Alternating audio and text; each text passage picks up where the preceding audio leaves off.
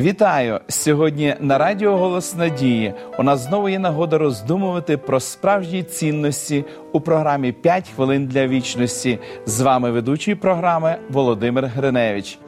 На перший погляд, це була мирна домашня сцена. З кухні доносився аромат смачної їжі, а з почесним гостем тим часом вели розмову у вітальні. І все ж у будинку було присутнє погано приховане напруження. То ложку надто голосно клали на стіл, то голос старшої сестри звучав натянуто, коли вона зверталася до релігійного авторитета, щоб він змусив її молодшу сестру ставитися до життя більш серйозно. Ісус бачив у цьому щось набагато більше, ніж домашній безлад чи суперництво між сестрами.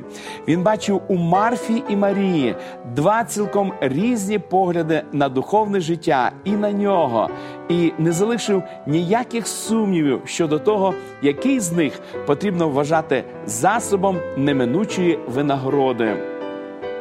Марфа була прототипом людини, чий релігійний досвід описаний в сьомому розділі послання до римлян. Знаю бо, що не живе в мені, цебто в тілі моїм добре, бо бажання лежить у мені, але щоби виконати добре, того не знаходжу. Бо не роблю я доброго, що хочу, але зле, чого не хочу, це чиню.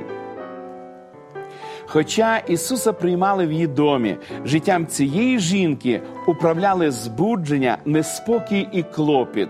Марфа знаходилася під тиранією обов'язків релігійного життя. Хоча її розум погоджувався з тим, що їй потрібно багато зробити, щоб догодити Ісусові, проте Її переповнював страх, що чогось бракує. Такий безрадісний настрій доводив, що її дії не були такими ж природніми, як дихання. А Марія відкрила для себе духовний досвід, описаний у восьмому розділі послання до римлян. Вона була в захваті від союзу її духу з духом Спасителя, вигукуючи Ава Отче. Вона усвідомила, що суть духовного життя зосереджена на особистості, а не на вчинках. Вона звільнилася від духу рабства і страху, і тепер могла вільно пізнавати життя і світ, захоплюючись життєдавцем життєдавцем. Ісус схвалив вибір Марії, бо Він відрізнявся від вибору Адама і Єви в Едемському саду. Спаситель знав, як розділення з Богом призводить до подальшого падіння, так і особиста прихильність до Бога приносить благословення.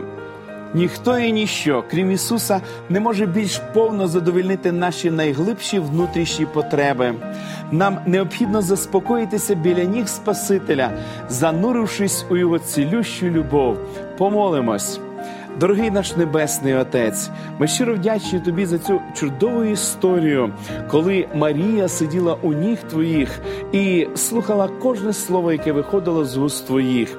Допоможи, Господи, нам відійти від суєти денної праці. Допоможи, Господи, нам знаходити час, щоб побути у ніг Твоїх і почути Слово Твоє. Благослови нас в цьому. Це наше щире бажання в ім'я Ісуса Христа, молитва наша. Амінь. Пам'ятайте, Бог є любов, Він любить вас і продовжує турбуватися про вас. Саме тому варто щодня знаходити час, щоби побути біля ніг Ісуса, як це робила Марія. Якщо у вас є потреба в молитовній підтримці чи проблема, за вирішенням якої ви хотіли б молитися, зателефонувавши нам за номером телефону 0800 30 20 20 або написавши на електронну адресу biblesobachka.hope.ua. Нехай благословить вас Бог. До побачення!